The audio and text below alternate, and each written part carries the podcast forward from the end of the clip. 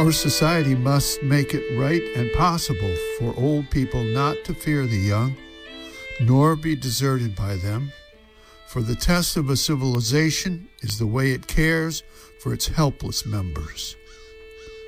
From Pearl S. Buck, 1892 1973.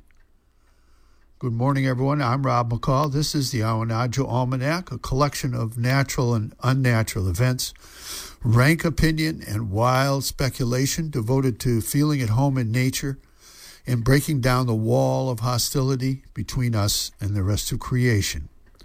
This is the Almanac for March 20th to 27th, 2015, from the new to the first quarter of the pink moon. Here are some natural events for this quarter moon. Island life. It's not for everyone.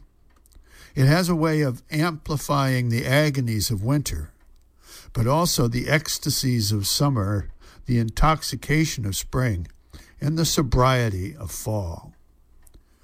When you can hear a dog barking and its owner telling it to hush a half mile away, you may be living on a Maine island. When you lie awake at night worrying that the post office or the school or the store might close or the mail boat quit or propane deliveries stop, you may be living on a Maine island.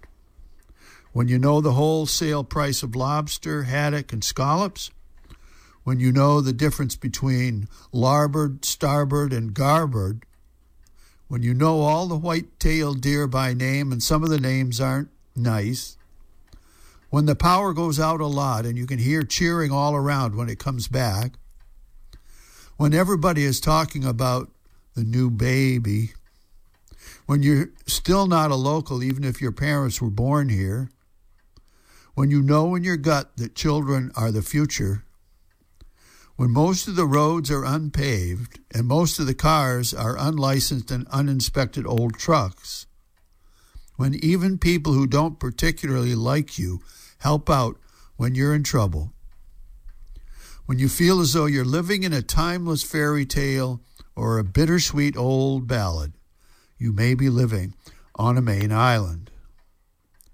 Of course, there are islands, and then there are islands. As much as they may sound alike, Deer Island is not Deer Isle, Long Island is not that Long Island, and Monhegan is not Manhattan. If you never get to heaven, at least you can live on a Maine island, and many of our islands will welcome you with open arms. To learn more, you might want to contact the Island Institute at www.islandinstitute.org. Here's a field and forest report for this quarter moon. Good maple sugaring, weather continues. Sunday, March 22nd is Maple Sugar Sunday when up to 100,000 Mainers visit a nearby sugar house to enjoy the sublime sweetness of the sugar bush. Uh, here's a rank opinion. It's also budget time again for our towns, our cities, states, and our nation. You'd think the news would be good.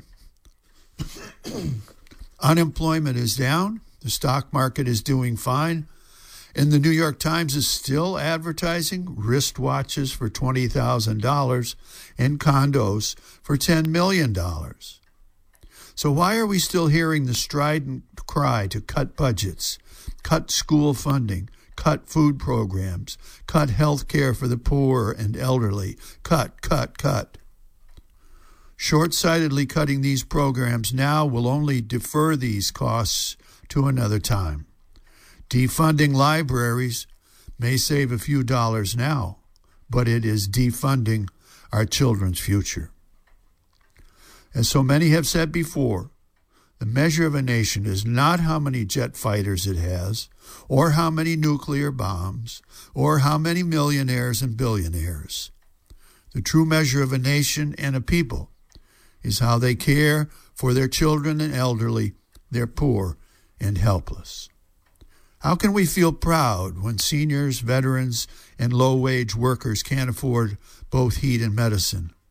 How can we stand tall before other nations when our working people are struggling to feed themselves and their children. And finally, a couple of seed pods for you to carry around with you. The first from Dr. Martin Luther King Jr. A nation that continues year after year to spend more money on military defense than on social uplift is approaching spiritual death. And from Dietrich Bonhoeffer, the test of the morality of a society is what it does for its children.